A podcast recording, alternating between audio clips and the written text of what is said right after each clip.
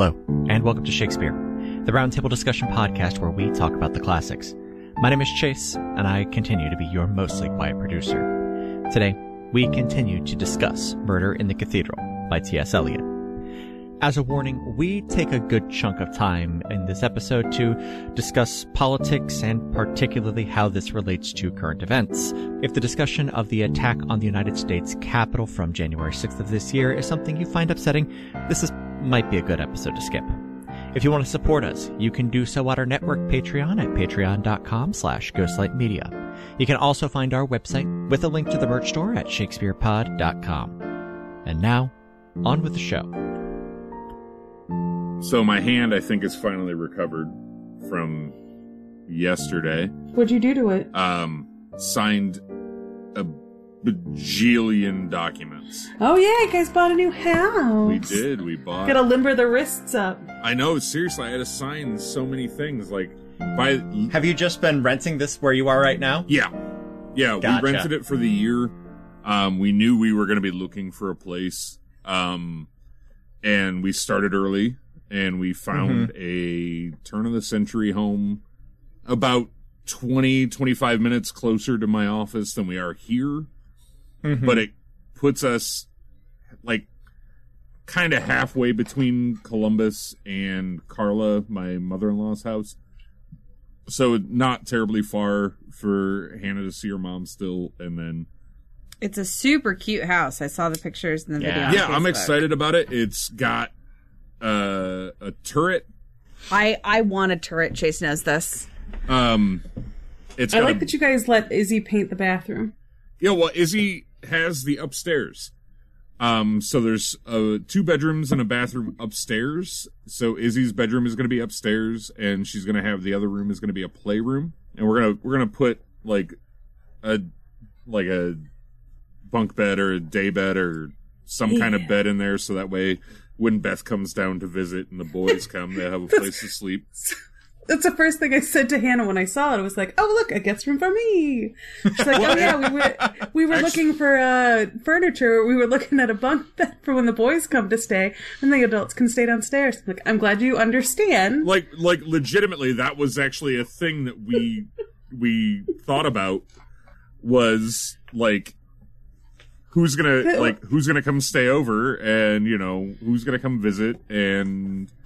Well, the boys will be super excited because Izzy, it's their best. Like, they love Izzy.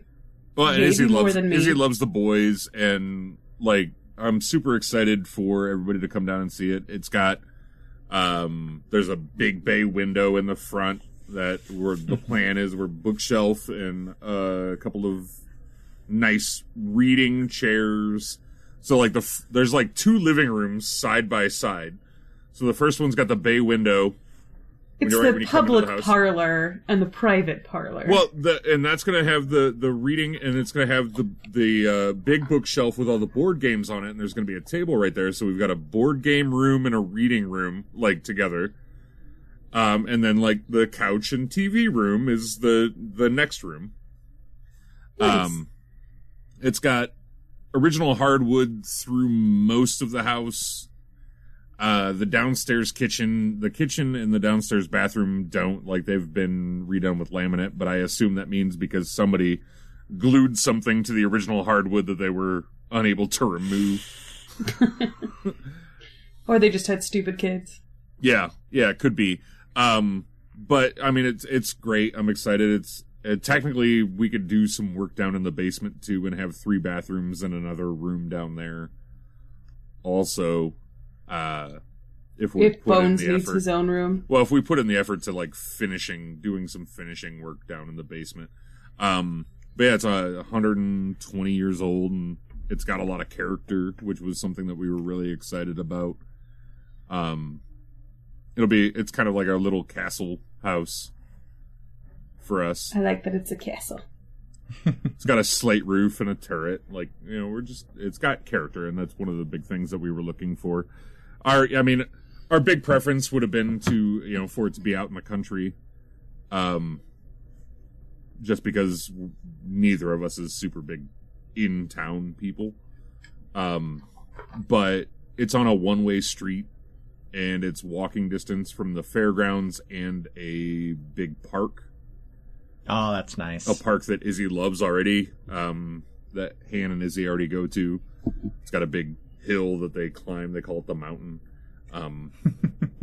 But yeah, so walking distance from that stuff. And it's a little closer for work for me. So yeah, we're excited about it. It'll be a good house for us, I think. Well, good. I'm glad. You know who else lived in a castle? Henry II.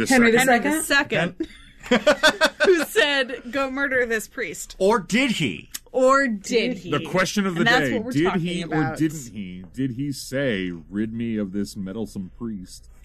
Or troublesome priest, or turbulent priest, or whatever. Or whatever it was. Descriptor you want to attach to the priest.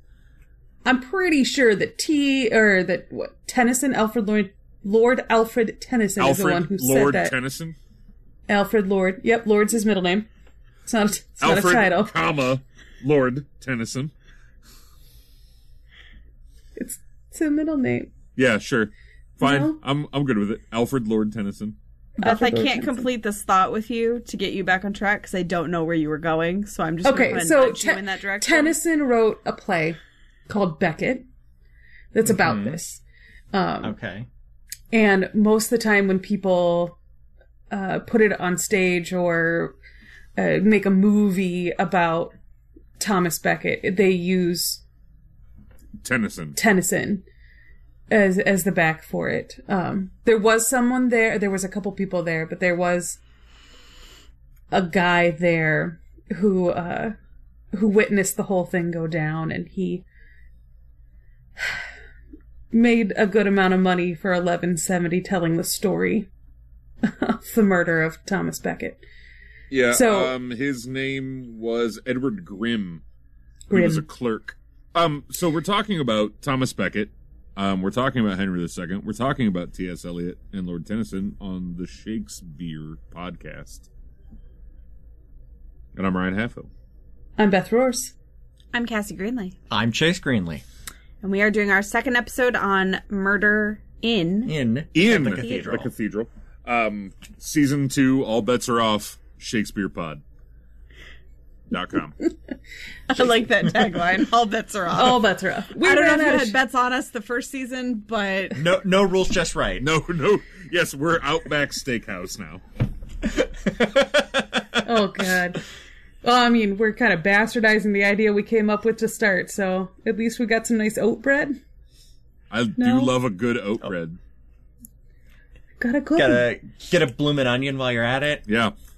God, I'd destroy a bloomin' onion right now. It would be very tasty. It would. It would destroy me as well. Murder a goddamn bloomin' onion right in a goddamn cathedral.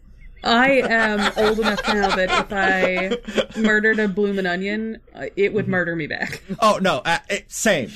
It would be a bad, 3 days afterwards. Revenge but of for the bloomin' onion. But the 15 minutes of the murder, delicious. When it's hot enough that the oil still burns your tongue a little bit. That glorious first 15 on the bloomin' onion. But the next 36, man. It's like Miles Pizza. You got 20 minutes to eat this shit or it's going to taste like fucking cardboard and compressed government cheese. But for that 20 minutes, it is the most glorious food experience of your life. So I never understood people getting it, shipped across the country. I'm oh, God, it's terrible even getting it delivered. Well, that's because they par bake it. They par bake it and you cook it the rest of the way at home. Okay, I know, but it's...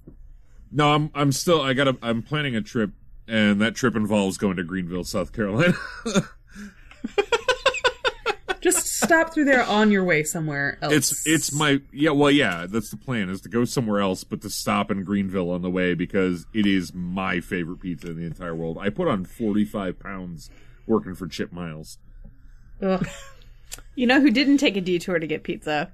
Thomas Becket. The four knights who murdered Thomas Becket. All right. Well, you went a different spot than I did, but still nobody. Yeah, they did not take any detours.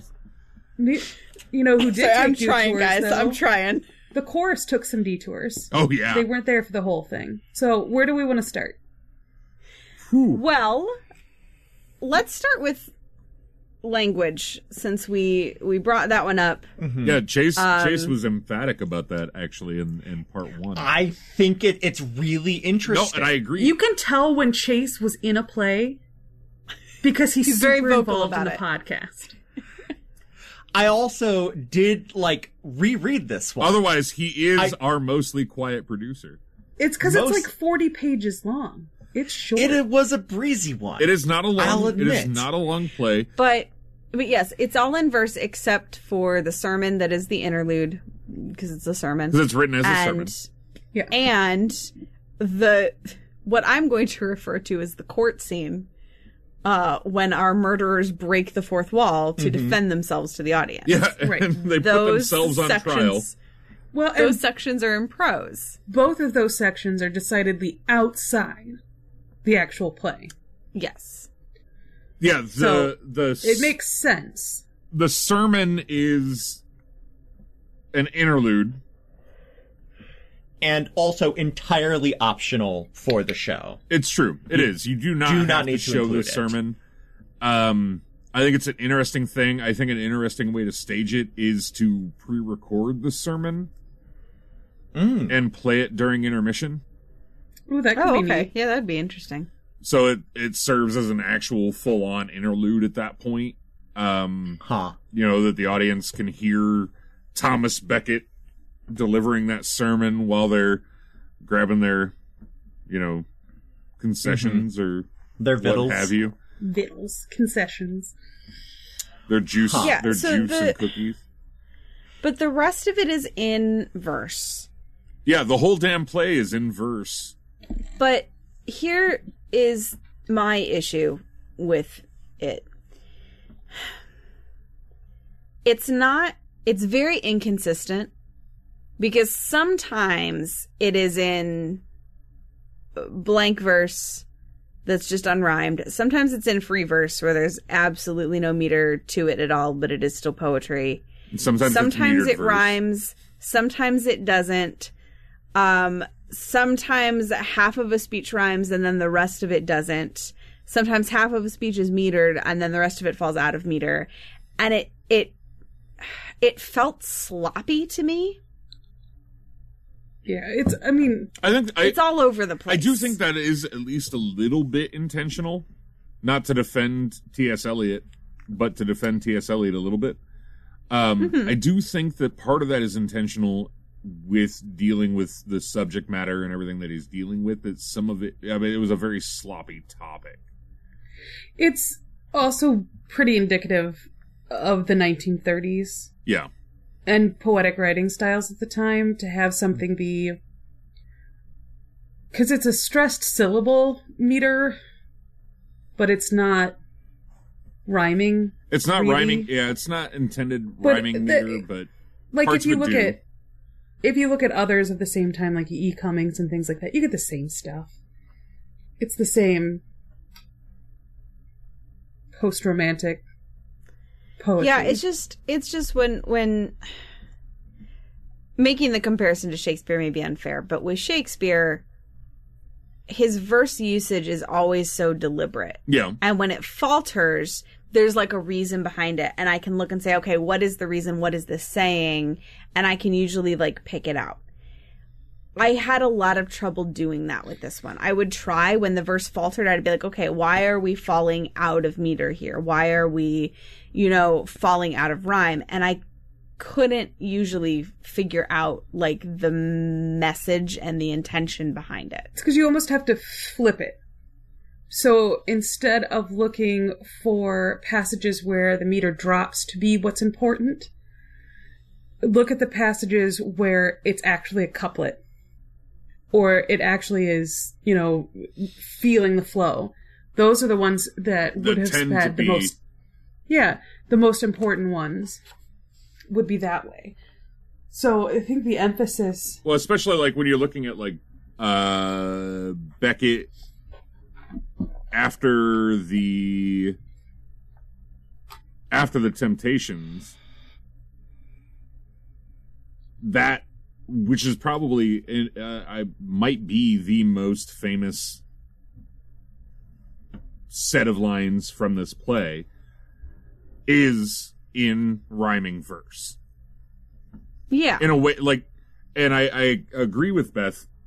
A lot of the times it feels like, at least with this, that to draw your attention to specific important things that T.S. Eliot was basically trying to get your attention on, then it went into meter, it went into verse, or, you know, specific verse, or, you know, rhyming verse, to make sure that you remembered it or paid attention to it. Well, and I'm thinking about some of T.S. Eliot's other work. Because, like, the what is it, Proof Rock, the Cats, is all really rhymey. But Wasteland is notably not. Mm-hmm, mm-hmm. And this is much more that kind of darker verse that Wasteland was, as opposed to the fucking Angelical Cats. Yeah. Well, yeah, and I get that. And, like, the rhyme, not rhyme doesn't bother me as much as when, like, he's writing in a very specific meter and then all of a sudden he's not anymore. Yeah. And the meter falters and is just like, well, now I've abandoned this idea in the middle of a speech. Yeah. And so I get entirely like, okay, this one's important, so I'm going to make sure that you notice by putting the rhymes in, by putting the really strict meter in. But then it makes... by comparison, it makes the rest of it feel a little phoned in.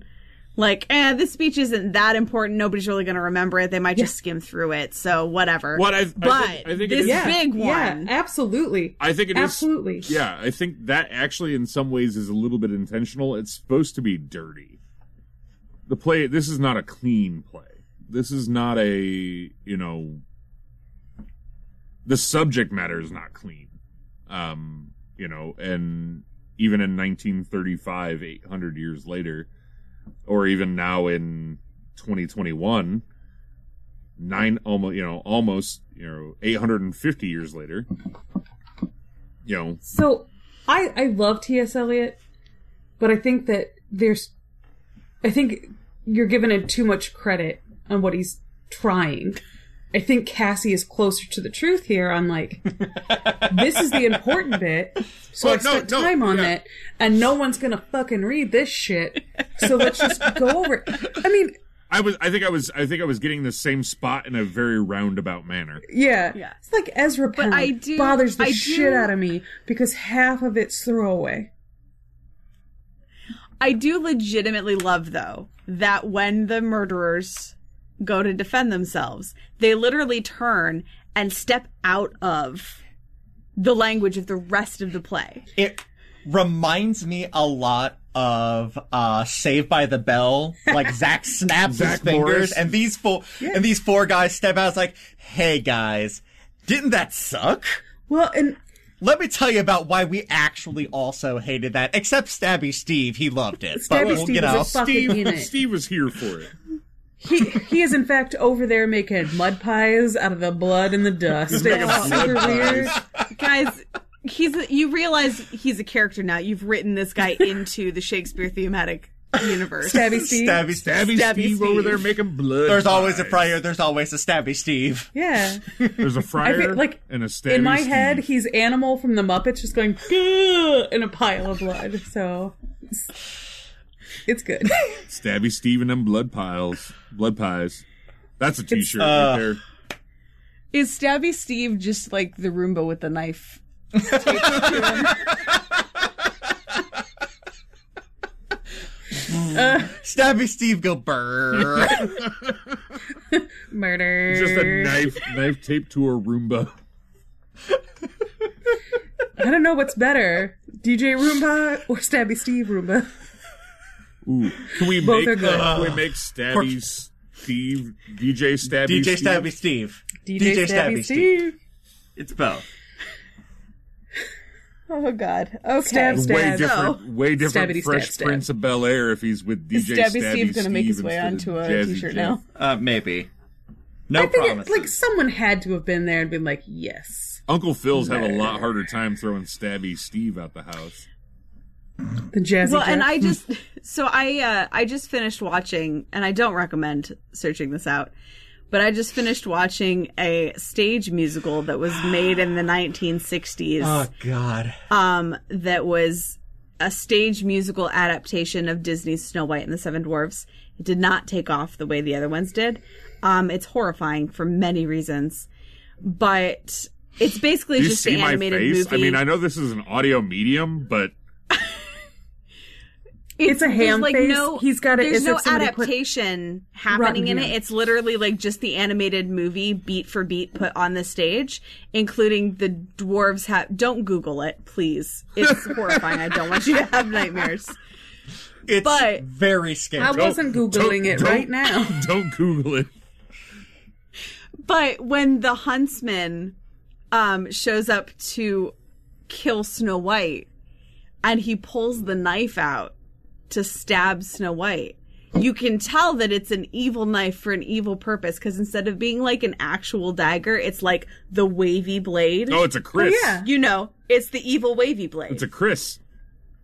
And so I just imagined the four murderers pulling out like the evil wavy blades to stab. They're pulling out. So they're... It's not that... Like, I feel like it's not that far off. There is a beautiful sculpture of three swords. Not four. Three. In the Canterbury Cathedral, where Thomas Becket was murdered, and like one of the swords is like very wavy. It's a flambeau. That's how you know it's evil. Yeah, that's how you know it was used for an evil purpose. Is that something about lighting cheese on fire? Flambeau. It's a two-handed sword that had a wavy blade like the Chris daggers. Well, no, the reason that there's only three swords in the sculpture was that Stabby Steve was moving so fast that nobody could describe his actions accurately. See, I just figure, in the same way Henry II tried to rewrite history and say that he didn't tell them to go do that, Stabby Steve is also someone like, look, we aren't claiming that he was with us. He just had a knife and was there at the same time.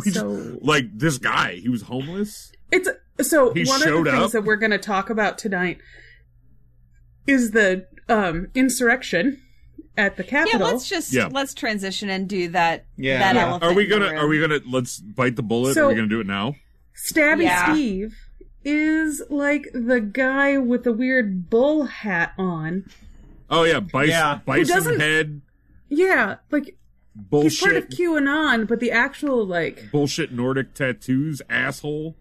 Yeah, the guys who are, like, planting the pipe bombs with the zip ties, who are actually, like, trying to hang Pence, are like, yeah, we don't know, we don't really know him.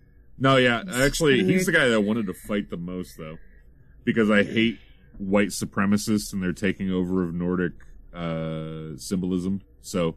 Yeah. It's pretty awful. Yeah, he's the guy I wanted to fight the most. So, yes. Yeah, I even offered to. I put it out there. I was like, I'll fight this guy. The question that surrounds this history is, what was the charge from Henry II? Did he actually say... Or was it a wink and a nod? Was it a wink and a nod, or was it just, like, him venting, letting off some steam, like, oh, this guy is so annoying, I would have so many fewer problems if he was just, like, gone, if somebody just went and stabbed him. So but, like, one of those things you say when you're complaining about, like, a coworker. Yeah, and that's the myth. That's the myth that I grew up with, was that it was an offhanded comment by Henry that led these knights to go and kill him, and that Henry regretted the moment it happened. I fully believe it was a wink and a nod.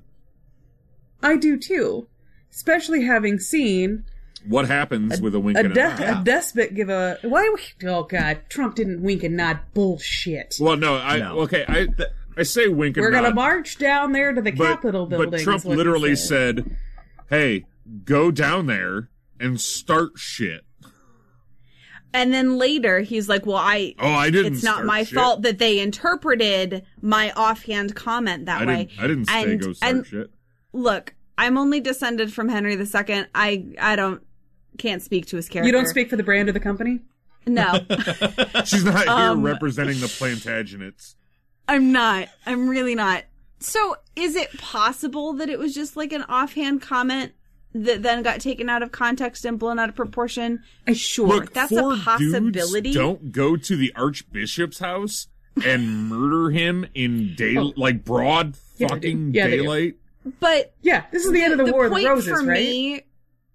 The point for me, though, is that even if it was just an offhand comment, the fact that you hold a position of such power means that you have to be careful and you have to be aware of what you say and how you phrase things, because people will take it to mean, oh, well, this person in power has said that he wants this. Every person, therefore, I am going to take it upon myself to go and do it. Every person arrested for the Capitol insurrection has said, Trump told us to do this. Every single one of them. Yeah, and words over 80% of them believe that Democrats have a cabal of pedophilic baby drinkers. Yeah, yeah, blood drinking baby rapers. Yeah, no, it's absolutely insane, and we could go off on a much longer tangent. Look, everything that was incredibly wild, like every Republican statement that was incredibly wild 5 years ago. Like way out on the extreme 5 years ago is the mainstream now, and it will continue to be that way. So until somebody actually starts holding conservatives responsible for the things that they say. So here people don't at this point, and that needs to change if we want to get our country back. End of my rant. Yeah. Well, hey, and live your life in a way that millions of people don't celebrate your death. Yes. Rest in hell, Rush Limbaugh. Mm-hmm. Oh, that's why Texas froze. Fires of hell went back. Oh my god! He went to the special hell.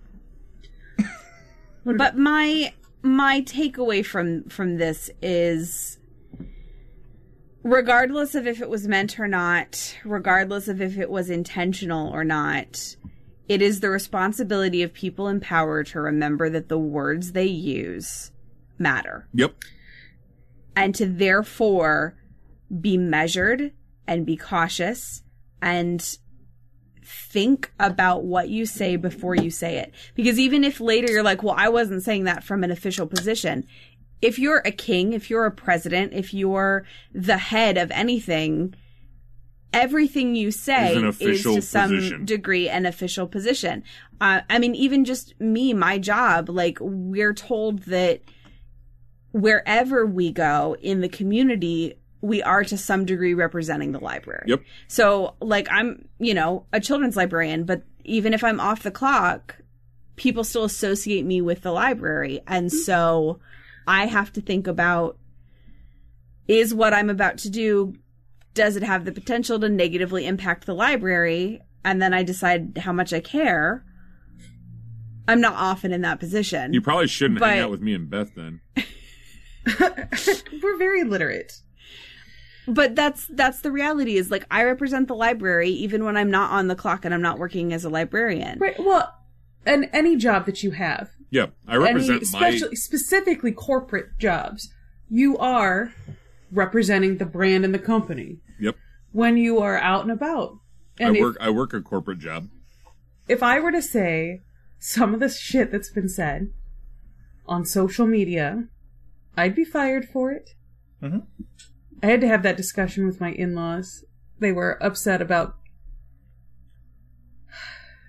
this conception. They take sound bites from Fox News too seriously. Mm. But this conception of cancel culture, canceling conservatives. No. It's consequence. If you say racist horse shit, you're going to get fired for it, because it's racist horse shit. It's not cancel culture. It's consequences for your fucking words. It just so happens that conservatives are the ones who forget that you can get fired for doing stupid shit. Right. And Henry's stupid shit that he said ended up killing Thomas Becket. But Thomas Becket also said some stupid shit. Yeah. There's a lot of stupid shit thrown about.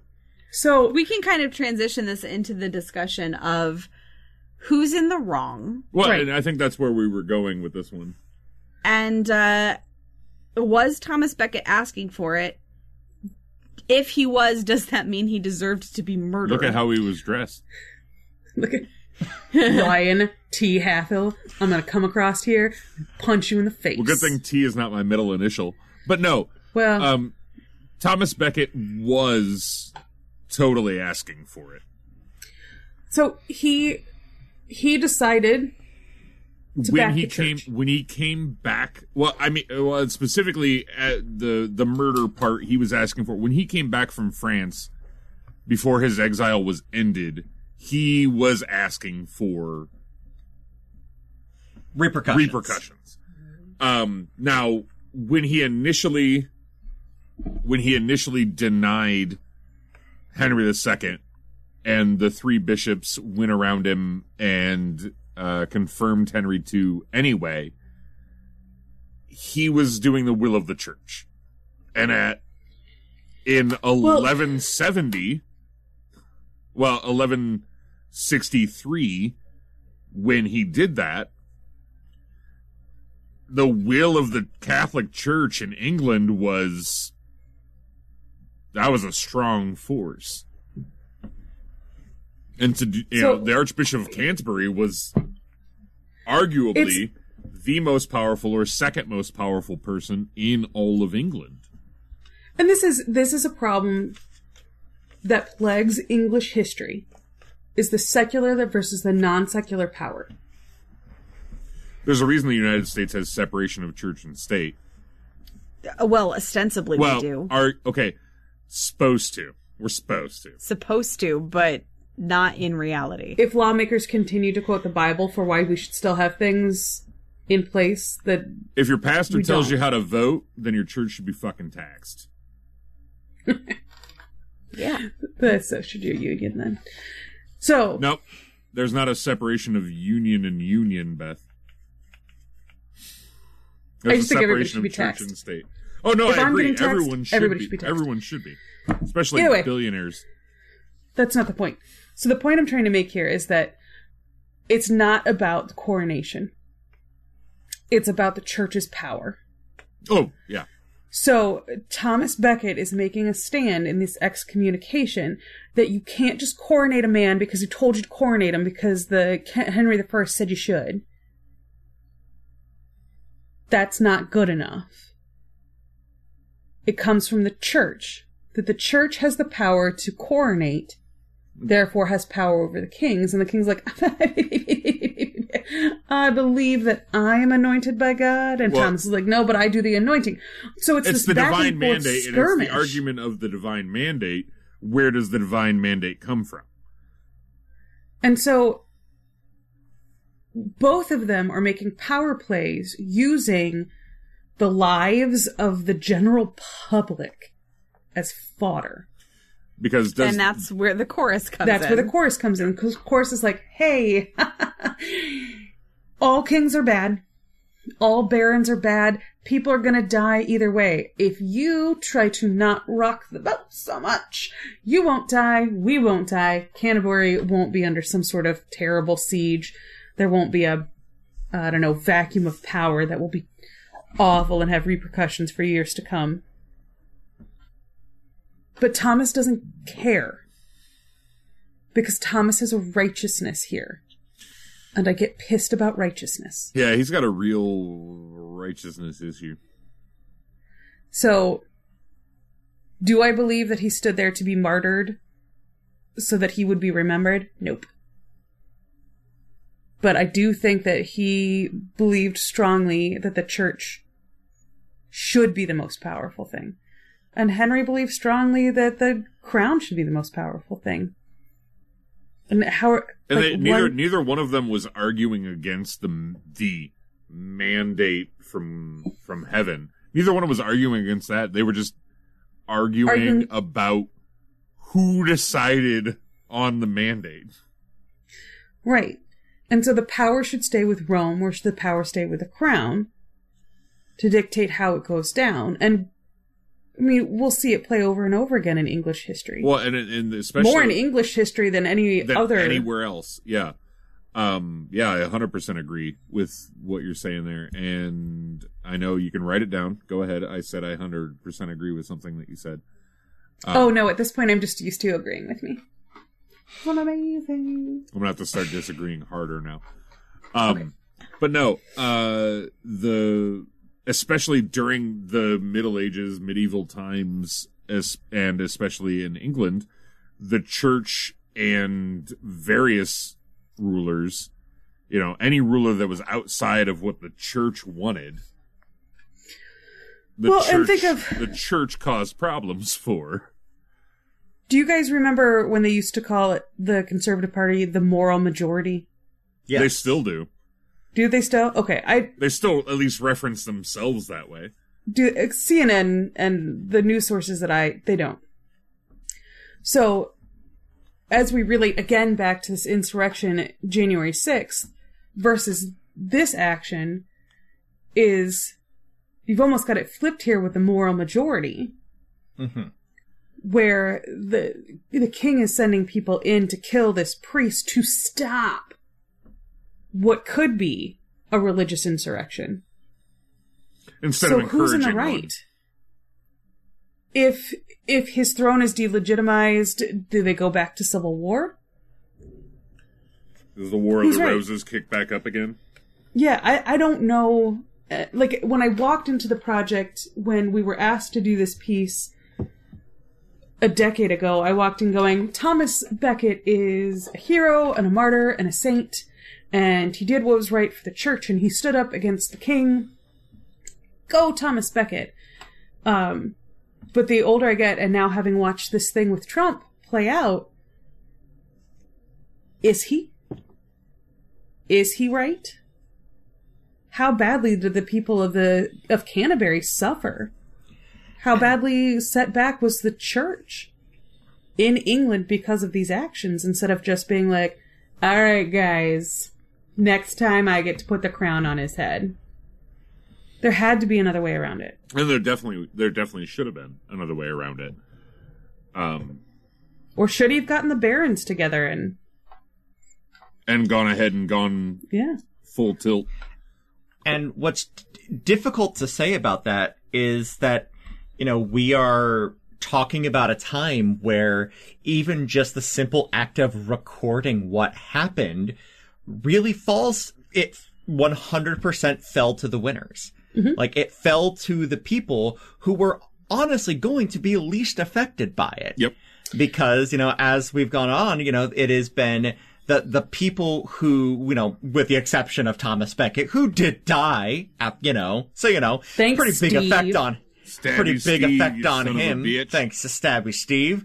But, outside of him, like, the people who were most affected by it were the citizenry around. Yep. Yeah. And, you know, the priests. And they probably did not have a whole lot of say in exactly how it was recorded after the fact. But Henry did. Yeah. And he was able to put his mark on, no, this is what happened. And everything else is hearsay. Yep. And then the church goes and puts their spin on it mm-hmm. by within 3 years, 2 years, 3 years. They made him a saint. They made him a saint. Yep. So you've canonized this man and made him a martyr. Henry's gotten out of it by putting all the blame on these 4 knights. They just showed up. They were just... The 4 knights were right. They are going to look terrible for this action. Yep. History will not remember them well. Yeah, no matter which side comes out on top, nobody is going to look at those 4 knights and think, yep, you guys are great. Yeah. And they knew it. Well, and that's the way, I mean, at least that's the way Eliot wrote it, is that they knew it. Right. And that is kind of what we're seeing right now. I mean, we are recording this on February 20th. So, you know, we are well past Trump being out of office officially. We're one month into... And we've seen an impeachment trial that had no chance of success. We've had two impeachment trials that had no chance of success because half the jurors decided ahead of time that they weren't even going to listen to the goddamn impeachment. Because half the jurors were complicit in the act. Well, so yeah. I mean, when you have Cruz and Hawley who were calling Trump on the phone during it, and, you know, trying to get him to call off his dogs, or Kevin McCarthy because they knew that everybody was there on Trump's word. But the point I'm trying to make is we can watch, if we look at T.S. Eliot here, and we look at what's happening now, you can see both sides trying to rewrite and spin it. Yeah. Mm-hmm. To make it it's not my fault. We did what we had to do to hold Trump accountable. You know, we did that. And then the other side's like, we can't be held accountable for what other people do. Well, and the worst part is they tried to, the reason that they acquitted him, even though the constitutionality passed and they held the trial in the first place, most of the Senate Republicans are claiming that they voted to acquit because it was unconstitutional to try him because he was no longer in office. So what you're telling me is we can't charge him with crimes while he's in office because he's the sitting president. And we charge him with crimes while he's... Nope. But now we can't... That's a generalization. So we can charge him with the crimes. The Senate just feels that they shouldn't be charging him with crimes as president, being a president. The Department of Justice, it's not even a law that you can't charge a sitting president. It's a DOJ, we shouldn't do that because he's the president. It's not even a fucking reality. They could have charged him any time during the 4 years. He's got criminal charges against him. Now he does. So. Either way, let's get back to T.S. Eliot. Yes. Let's get back to T.S. Eliot. Sorry, yeah, I could rant about this for many more hours, at least as long as you guys talked about Jane Austen. I don't know. Somewhere between 4 and 30 hours. Somewhere between 4 and 30 hours. You know what? I had a really good time hanging out with Cassie and talking about Jane Austen. And it sounded and like I would have enjoyed that way more than I would have talking about Trump for 4 to 30 hours. No, and it sounded like it, and actually that's why you too, Cassie? Yeah. That's why Cassie. I enjoyed listening to it, even though the subject matter does not interest me and I didn't care for it. But I could tell that you guys did. What is another pin that we have on the list? Thank you. Fatalism. We've got the Greek-Christian juxtaposition. And Beth not understanding what fatalism means. Fatalism is definitely not a Christian belief. Christians do not believe that everything is predetermined and that things are going to happen no matter what they do. Incorrect! Yeah, that really depends. There's a lot of Christian sects that do. But that's not a generally Christian belief. They believe that if they put their hands it's God's in, will. If they, yeah. It's God's will. But that's not the same as fatalism. Okay. Depends on the lens you're looking at it. One of my favorite examples of fatalism in Christianity has to do with Anne Bradstreet. Does anybody else know Anne Bradstreet? She's a... Not off the dome. She's a colonial period American poet. I know the name, but I'm not familiar. Anne Bradstreet. Yeah. So... The Puritans had this strong belief that it did not, against free will, pretty much. That every action that they did, good or bad, was predetermined by God. So the course of their life predetermined by God. And one of the more striking ones, she wrote a poem about the neighbor being... the neighboring settlement had been raided by native people, and people had been captured and taken away, and that had all been planned, and she didn't know why that wasn't in God's plan for her, because there was nothing that could have been done one way or the other. So there is a lot of fatalism that we do see, that things are predetermined, that God has a set path for everyone. It just depends on what sect you're looking at. Okay, but God... I don't know if it's a Catholic.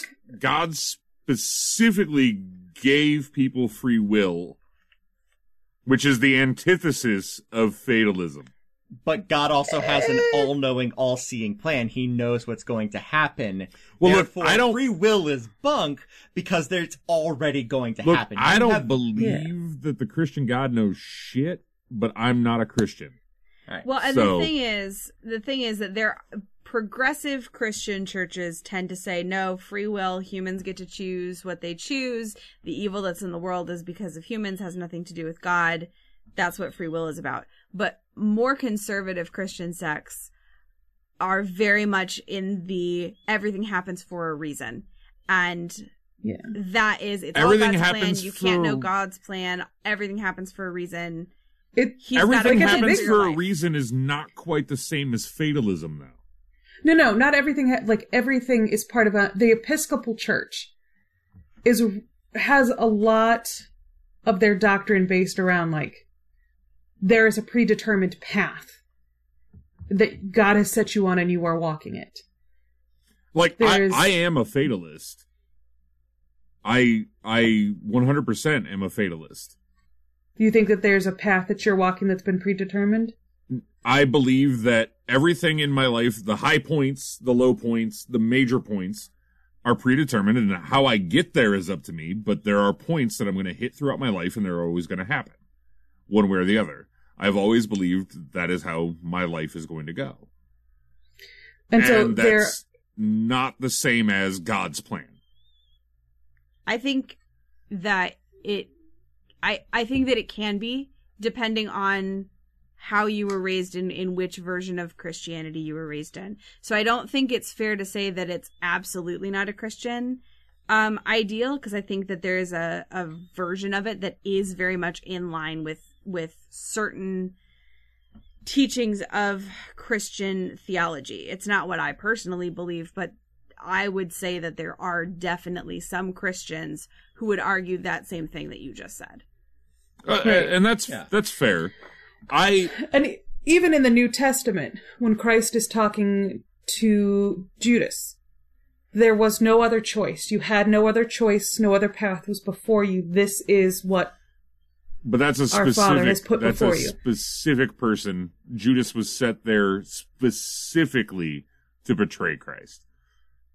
I'm just saying that examples of this.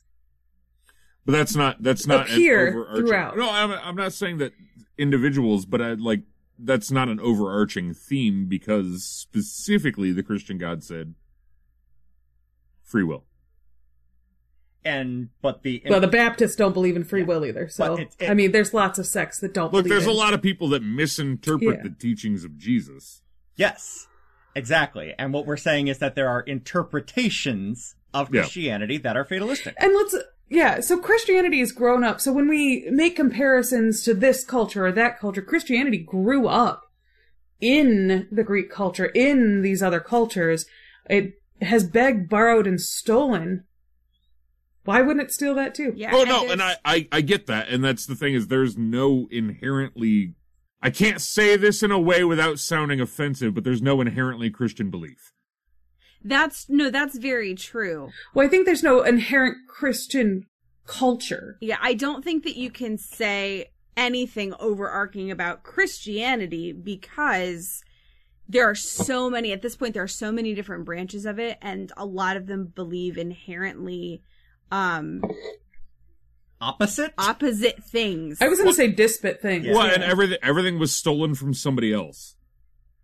Always. Mm-hmm. Yeah. It doesn't matter what cult you are. You've stolen it from someone. But I think we've drifted from the point, which was that for a play that is so rooted in this question of Christianity and martyrdom and sainthood, at key pivotal moments, instead of falling back on Christian doctrine, it reverts to the Greek ideology and Greek imagery, with the fates, with the thread of your life being cut, which is interesting because, again, Beckett's not saying God has ordained this for me, so I'm going to accept it. He's saying the cloth of my life is cut by the fates. And there are two major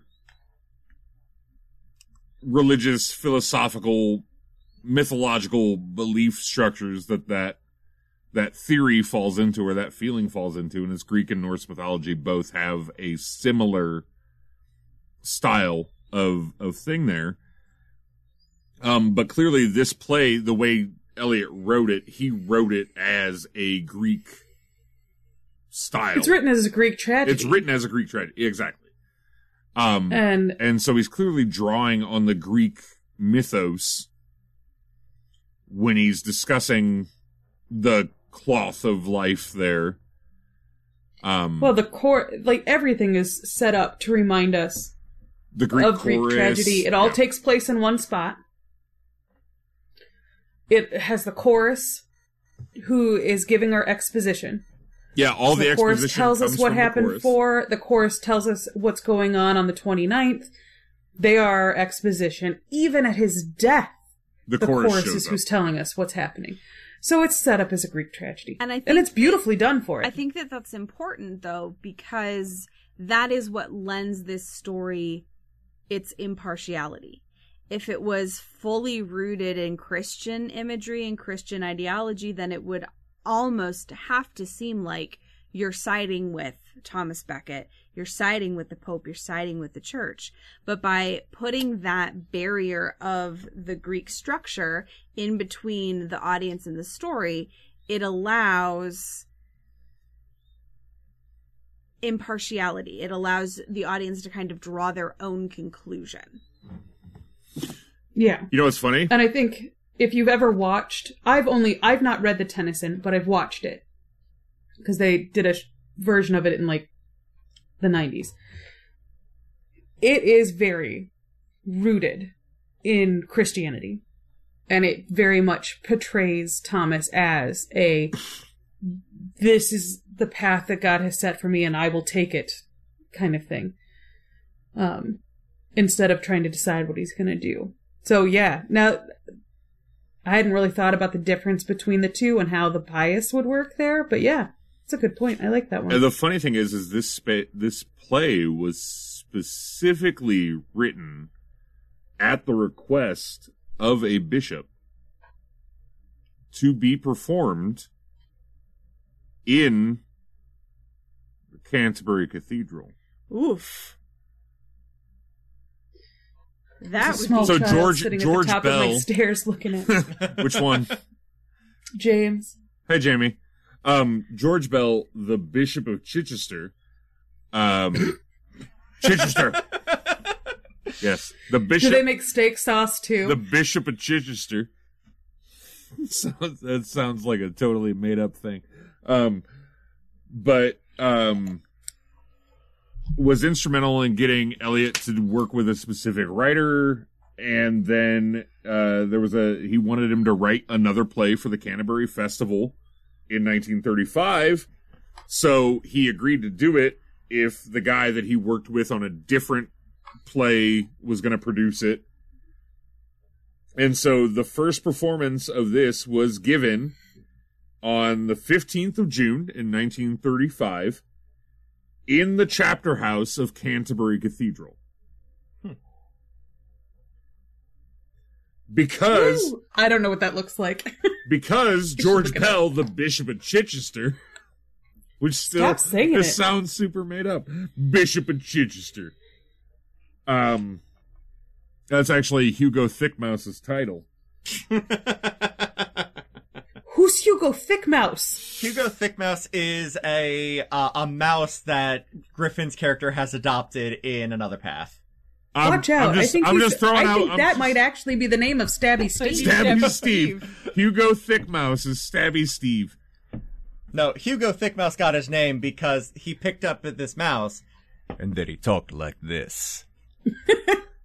Rogar is actually Stabby Steve. No, I'm just throwing out. I'm throwing out other Ghostlight Media references, just trying to keep everybody entertained. No, so the funny thing is this was performed at the Canterbury Cathedral for the first time after it was written, because a bishop of the church was like, "Hey, I like this other thing you did with this fella. Why don't you do another one?" And he wrote a play about a dude that was murdered in that house. I think that's the point. The calls were coming from inside the house. I think that's the point. I know, and that's the thing. That's the thing about the way that Eliot wrote it. And, like, Eliot was basically commissioned to write this by the church. Yeah. I was commissioned to produce this by a church. Exactly. Actually, churches love this one. They put this on. Churches produce this. Yeah, there's some great moral thought going on. There is. There's a lot of moralism and things like that that are involved in the work. And so it's really interesting that it is both incredibly Christian and also at the same time not. And I don't see it in any way as anti, though. I'm not saying anti. I'm saying not against. It is both Christian and secular.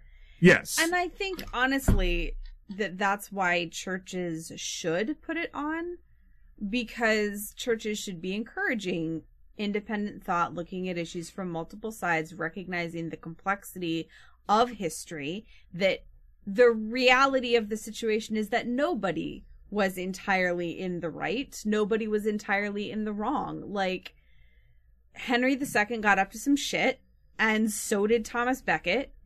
And especially the stabby dudes, you know. Especially the stabby dudes. Stabby Steve. But I think that... I'm sorry, we gotta stop. It's Sir Stabby Steve. Oh, yeah, sorry, he was a knight. Of course. He was a knight. I feel like we are propagating this... I apologize for disrespecting. Just pushing all of the guilt onto the knights when we disregard his title. It is... No, Beth, it is I'm Sir saying Steve. That there were four knights and then this additional guy that they picked up on the way. No, it's three knights. Three knights and Stabby Steve. Okay. No, he might have been a sir. Is a band. He didn't go to sir school for 8 years to be called Stabby Steve. He's Sir Stabby Steve. No, he's that's sir right. Stabby I don't Steve. Want to disrespect his title. But I feel that it is the responsibility of churches of the modern era to be encouraging complex and independent thought. Not all of them do. But, I 100% agree. Some of them do. I hope that I belong to a church that encourages rational, independent thought. As a big, dirty pagan, I hope for Christians that... He is filthy. I've seen it. It's gross, his feet. Seek independent thought. I don't even have the worst smelling feet in my own house. What are you talking about? And oh, so no, you got a kid. I think that if churches put this on... That I hope is the impetus behind it. I hope so, too. It reminds me of one of my favorite stories surrounding the filming of The West Wing. There's an episode at the end of season 2 that was shot in the National Cathedral, and it has President Bartlett angry at God, and he rails against God. He stands in the middle of the National Cathedral and gives this speech about how God has done him dirty, and this is unfair, and he no longer sees a reason to worship or believe. And so they were filming this in the National Cathedral, and there were all of the priests kind of like standing around watching the filming, and Aaron Sorkin, the showrunner, got a little nervous, and he leans over to the one next to him, the priest next to him, and he goes, you know that he's about to denounce God, right? Like, I just want to warn you that that's what this scene is. And the priest's response was, yeah, I know, it's going to be great. And so my hope is that if a church specifically like comes to a theater group and says, let's put on Murder in the Cathedral, that's the kind of idea that's driving it, is let's talk about these complex issues in complex and respectful ways. Let's have that conversation. Yeah. And yeah. No, I totally agree with you. And I hope that is the context that they're looking for, because this specific work doesn't work outside of that context. If you're not willing to have that conversation, you shouldn't be doing this play. So, Beth, when you directed this for Lionface, as we segue into our last pin, which is talking about Lionface's production of this show, it's a good one. You said that the church asked you to do it. Yeah. So this was Trinity United Methodist. Trinity Church. Lutheran. Methodist. Trinity United Methodist? United Methodist. Yep. Yeah, that's... so this was the first play I think we did there. It was. Mm-hmm. It was. And the pastor reached out to us, or vaguely made mention that he'd like to see it put on and that they would be interested in knowing who hosting that pastor is. That tracks.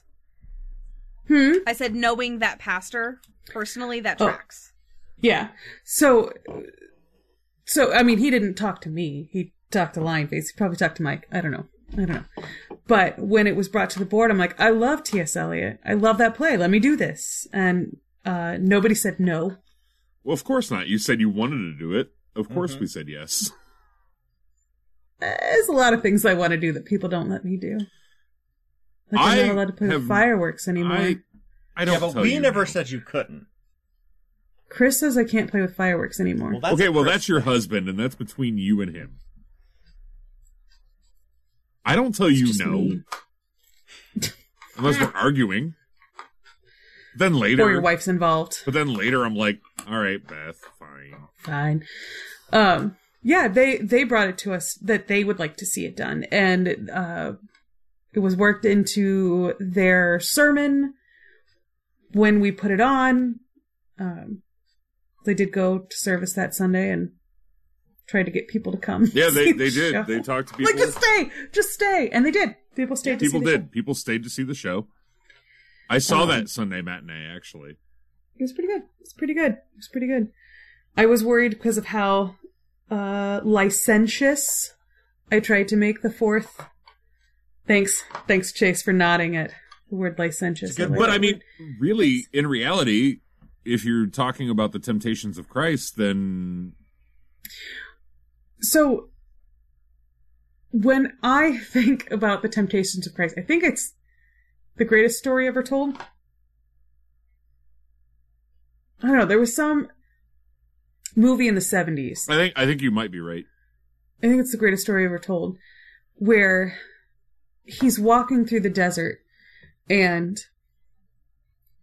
the temptations are like he's being tempted in multiple different ways. But the last one that tells him, you know, to jump and your father will save you, he's dressed in this black flowing robe. And I just always thought it was, instead of being dirty and haggard, he was clean and he was good looking. And yeah, I think the things that are most tempting aren't the ones that are obvious. Well, yeah, I actually 100% agree with you there. I was trying so hard while I was reading this to make the four knights and the four temptations line up with the four horsemen of the apocalypse, and it doesn't work. And that is sad to me. But the four temptations and the four knights being played by the same people.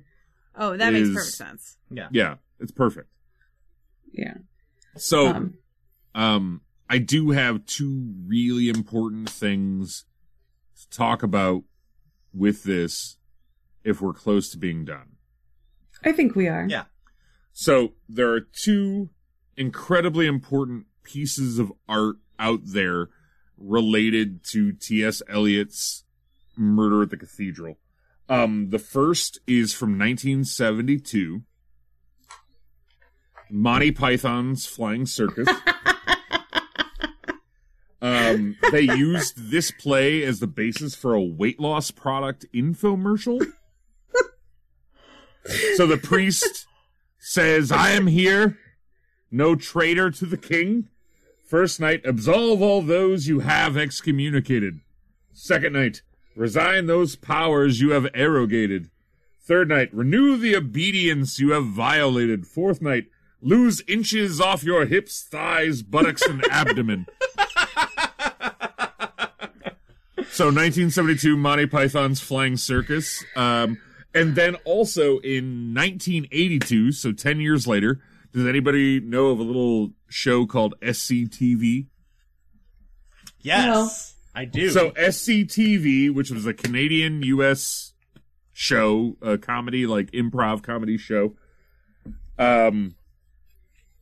they did a play, this play, presented by NASA's Buzz Aldrin's Mercury 3 players. Is that a thing? I wish it was. I hope it is, but I don't believe so. But it was spacesuit astronauts wearing spacesuits as the actors, and Walter Cronkite narrated. And I'm gonna have to find that. And he narrated it as if it was an actual NASA moon mission. And mission. I don't even know how this works. There was a mission control, like one of the astronauts, like mission control. I think we found a body, and the mission is aborted when the doors of the cathedral will not open, and not even Beckett's extravehicular activity can open them. That is bizarre. Huh. So yeah, I hope it's bizarre. By the way, I've taught my eldest son that when the moon is out, he's to yell at the moon. Like Buzz Aldrin. I walked on your face! I walked on your face! Just like Buzz Aldrin. Just like Buzz Aldrin. Good. Great American hero, Buzz Aldrin. These are the kids I'm raising. They'll go to school with other people's kids. Like, as a moment of levity, especially after everything, we got into some deep thought in there. But with Jack Handy. But Monty Python's Flying Circus and SCTV both parodied Murder in the Cathedral, and I thought that was important. So I think so too. I would like for more people to know that this play exists. Oh yeah, I agree 100%. I don't want just Eliot scholars and people. There's a lot of reason to read this play and get to know this play and think the things that this play can make you think. And it's worth mentioning again, we've mentioned it a couple of times throughout, this is a pretty short one. You can finish this in a sitting, no problem. Oh yeah, this is like an afternoon. Yeah, grab it from a library, pick it up if you can find a copy, and just sit down. You can start at 2 in the afternoon and be done by dinner time. Easy. It's free on the internet. Mm. Just Murder in the Cathedral full text. You'll find 16 sites that'll do it. It's free. It, what do you call it? Public domain. Yeah. It's well worth reading. There's a lot, a Dr. Seuss-y of me to say, oh, the thoughts you can think. But. I'm sorry. It's, oh, the thinks you can think. Oh, the thinks you can thought. Correctly quote Dr. Seuss. Oh, the. Why are we quoting? Let's not. Oh, the thinks you can thought. You will be living and partly living. Yeah. Stabby Steve will get you. Turtle. I just had to get that in there. That is a line from the show that is repeated several times by the chorus. Living and partly living. Also, I really love that wordplay. It is. Also, there is a line from the show is, your goose will be cooked and eaten to the bone. And it always cracked me up to be super, anachronistic. Cook your goose. I'm going to cook your goose. Cook your goose. But no, and it does, there's some really great wordplay. There's some really great stuff in this, and it will make you think. Yes, it will. It'll, whether you want to or not, it'll make you think. Yeah, it's beautiful. It is. Yeah, the verse is beautiful. The words are beautiful. The stabby Steve. He was average looking at best. We found one thing to make weird on this show. Good job, guys. I didn't think he was homely, but I mean, maybe not. You don't know that he was homely. I didn't think he was homely, but maybe not. He might not be a runway model, but, he could be. Oh, my God. All right. Dead horse. Dead horse. All right. Do we have anything else we want to say? No, I mean, I got to bring up in the cathedral. I got to bring up Monty Python and SCTV. So, I mean, I'm pretty happy. Yeah. I'm excited to find out what we're going to read next. What next month is. Well, next month. Next month, Ryan and I are taking things over. So you guys had Ostentatious and then Tales of the Beard. Tales of the Weird? Yes. Oh, yeah. What are you guys going to do? We're going to be doing the collection of short stories, The King in Yellow. So we're going to delve into Robert Chambers' The King in Yellow. I hope you guys really go into the racism. Oh, we will. We will. I was texting with Ryan. Oh God, yeah. Because I started reading it and I sat down. I was like, because I know H.P. Lovecraft, well-known racist, terrible, terrible monster. And I'm sitting down and I'm thinking, I wonder how long it's going to take R.W. Chambers to get racist. It's less than 4 pages, less than a page and a half. Yeah, it's page 2. Yeah, it is right there. It's like, oh, well, there it is. It is. But yeah, so you guys are gonna do. You guys have Austin, and so you guys will do Ostentatious, and Chase and I will do weird shit. Yeah, like Chambers and Lovecraft and Ambrose Bierce. And weird fiction in general. Weird fiction, Pulp Fiction. So that's the route. God, Pulp Fiction. That'd be super fun.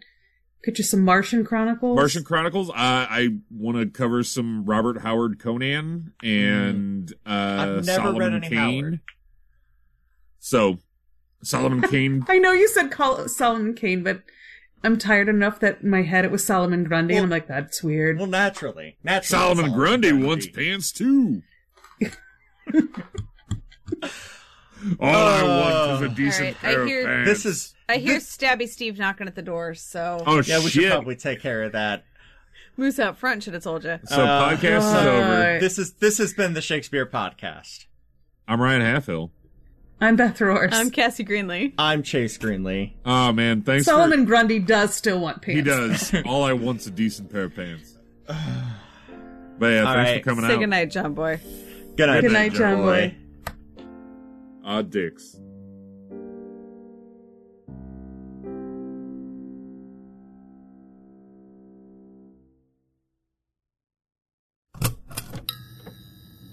This has been a Ghostlight Media production.